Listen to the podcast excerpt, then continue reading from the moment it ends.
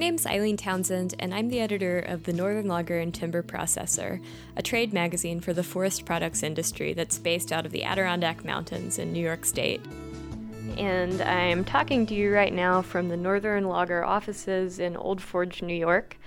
It's a beautiful day in September. The weather is a little bit cooler, but it's just one of those perfect northeastern days. And uh, I, I just got back from a round trip to Escanaba, Michigan, which is in the Upper Peninsula of Michigan. And it's where they hold every other year the Great Lakes Logging Expo. And this is a big show that draws people from all over the Midwest. Uh, I met several people that were there from Missouri, a lot from Wisconsin, obviously Michigan. And uh, it takes place in a really beautiful area of the United States. I always enjoy going out there and seeing some of our Midwestern readers.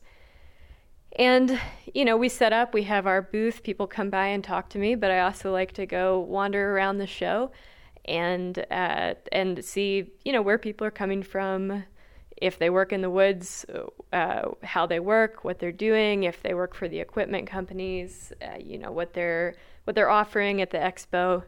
And uh, this year I was joined by Emily Townsend, who is not my sister, uh, but we do have the same last name. And she is the audio editor of this podcast, and you might have seen her name freelancing for the Northern Logger magazine. She's from Michigan, uh, so so we went out and spoke with a bunch of people that were attending the expo, and we, you know, got some fair food and we saw a log loader competition and uh, just generally had a really good time. So, uh, here are a few of our conversations from the Great Lakes Logging Expo.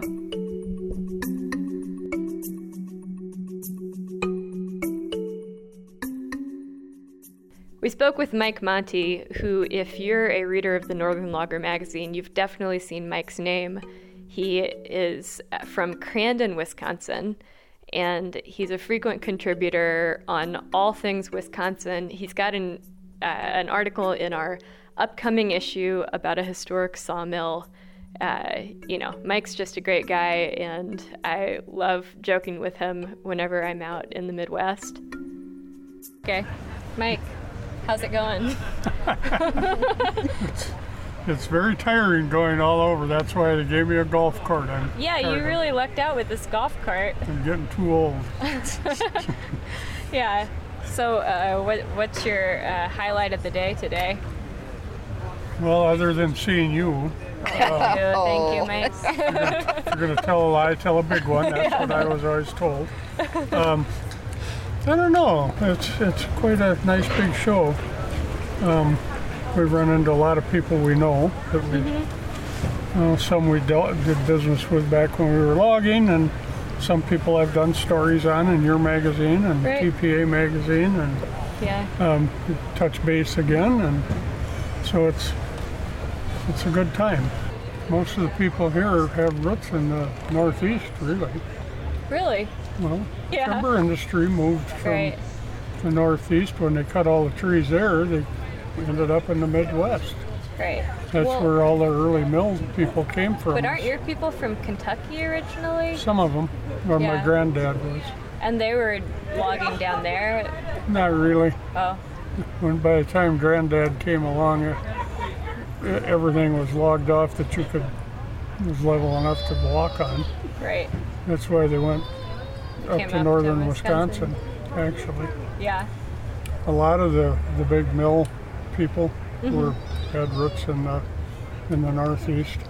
And when you cut all the trees, you have to leave because there wasn't any managed forest plans right. back then. You cut it all, hopefully sold to some poor guy that thought he was going to make a farm out of the stumps and rocks, and found out that it wasn't necessarily that easy. Some did though, but a lot of stuff. Um, as a logger, I remember cutting timber and finding a clearing with uh, lilac bushes and apple trees. That meant somebody had the dream of making a farm there at one time, but right. it didn't work. Yeah. So it was better for timber land than it was for farmland. Right.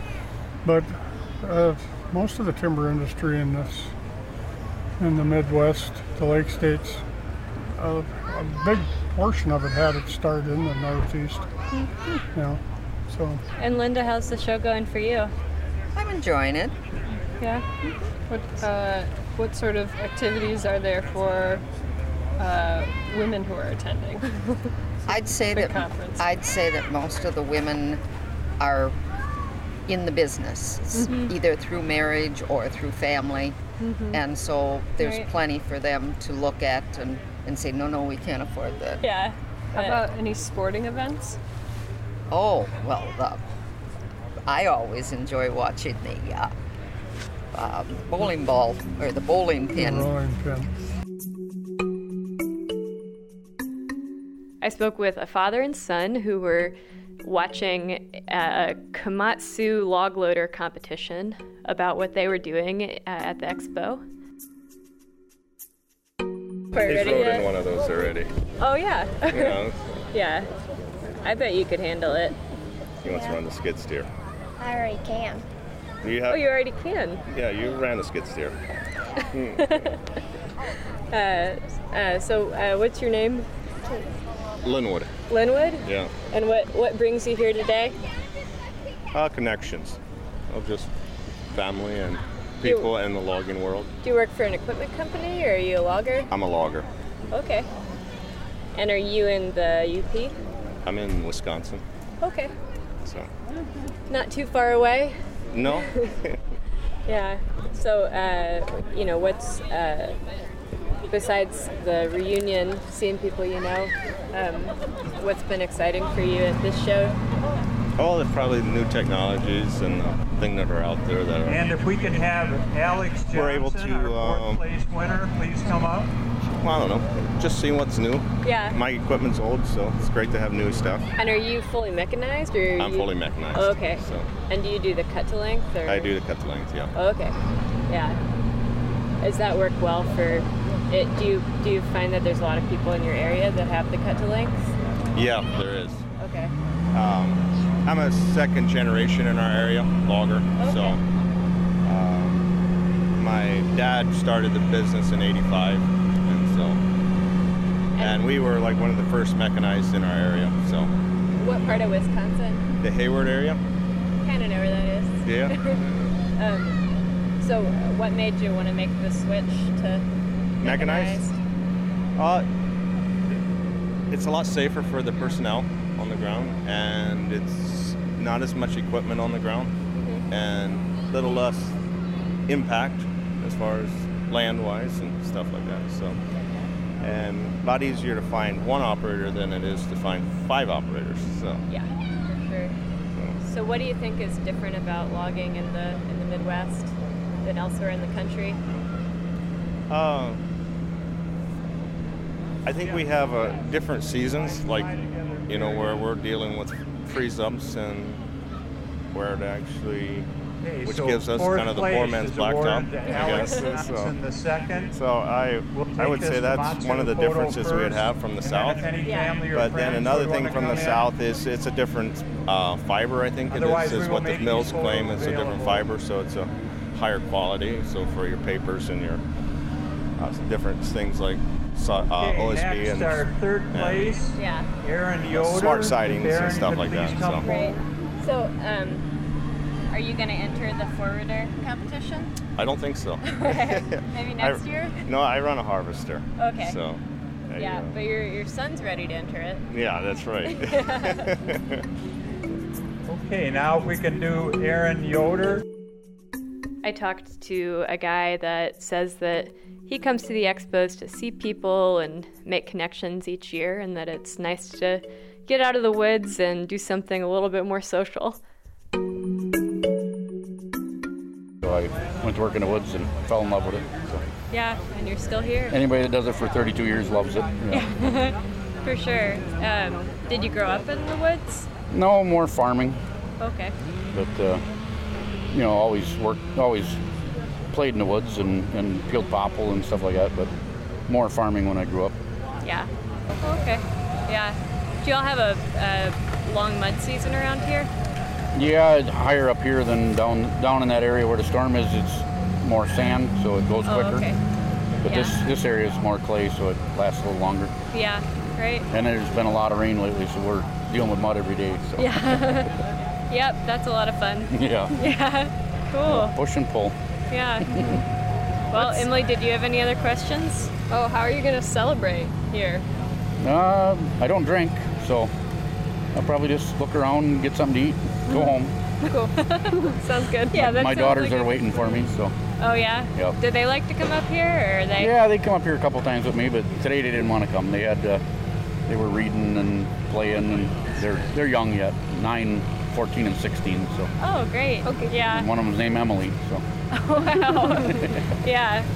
Yeah. They're not. They're not so into the big equipment.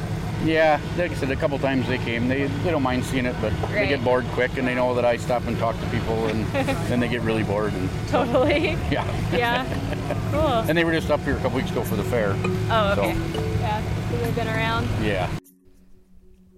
I talked to Henry Schienebeck, who is uh, the guy that's kind of behind the whole show. He's the director of the Great Lakes uh, Timber Producers Association, uh, the GLTPA, and they're who put on the expo. And Henry is always an inspiration to me. He said, working the show, which is a very long day for him, is just like another day in the office. He always enjoys it. So I'm here with Henry Schienebeck, and uh, it's on the third day of the Great Lakes Logging Expo. Uh, so how's the show been so far for you? Uh, we think very good. When the vendors are happy, we're happy. Yeah. And it seems like attendance was good. Uh, weather was good, just a little bit of rain, but it's been a Yeah, weather altogether really a great out. event. Yeah, Yeah. So did you attend any parties last night? sure, absolutely. have to do that. You know, Yeah, people right. expect us to go do those kind Did of you things. make all the rounds? uh, to everyone I could. Yeah, man. you know, it's usually 6:30 before I actually get done here, getting people out. We don't want to Yeah. not let people finish their business and stuff, and then make their rounds and Yeah. get the thing locked up and whatever. But uh, yeah, we were, we were able to get out to a few last night. And uh, how, how do you feel like the, the mood is in the industry right now in the Midwest? It's it's mixed, you know. I mean, we've had some major uh, storm uh, damage, and of course, when there's such a supply of wood, that brings the price down a little bit. So it's a little Right. bit mixed, but uh, altogether, as long as we can keep our industry and have some place to go with the wood that we're growing, I think we'll be fine. Right. Yeah. Sounds good. Well, uh, so you're wrapping up in a couple hours, and uh, then you've got to pack everybody up and go home. It's amazing. It takes us three to four days to get this thing set up, and by six o'clock tonight, it will be empty. It will be done. Yeah. Yeah. that's how our show is too. Yeah. Yeah. So, uh, it, uh, you know, or do you have a vacation planned for after? Uh, no, nope. Just go back to work on Monday and keep doing the things we always do. So these things don't seem to wear me out. This is like another day at the office, and yeah. being a former logger, uh, days are always long anyhow. Yeah. So yeah, Got it. it's it's and it's fun. yeah. It's a lot of fun seeing people be happy and participating and getting together and talking things over. It's a lot of fun. Definitely. Well, thank you. You're welcome. Thanks for listening, and keep an eye on your mailboxes for the October issue of our magazine. Uh, it's our sawmill issue, so we've got lots of great coverage of uh, sawmills all over the region, as well as some historical articles that I think are really interesting. And uh, I had a good time putting it together, and hope you have a good time reading it. Thanks.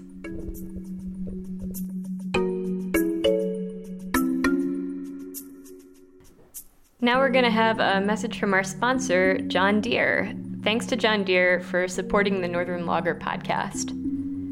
To find success in the forest, you can wait for the perfect set of conditions, or give yourself every advantage to create your own. As the worldwide leader in forestry, John Deere is best equipped to provide those advantages with productive machines, innovative technology, useful insights, and dependable support. The obstacles to success are many. Look to John Deere to help you outrun them all.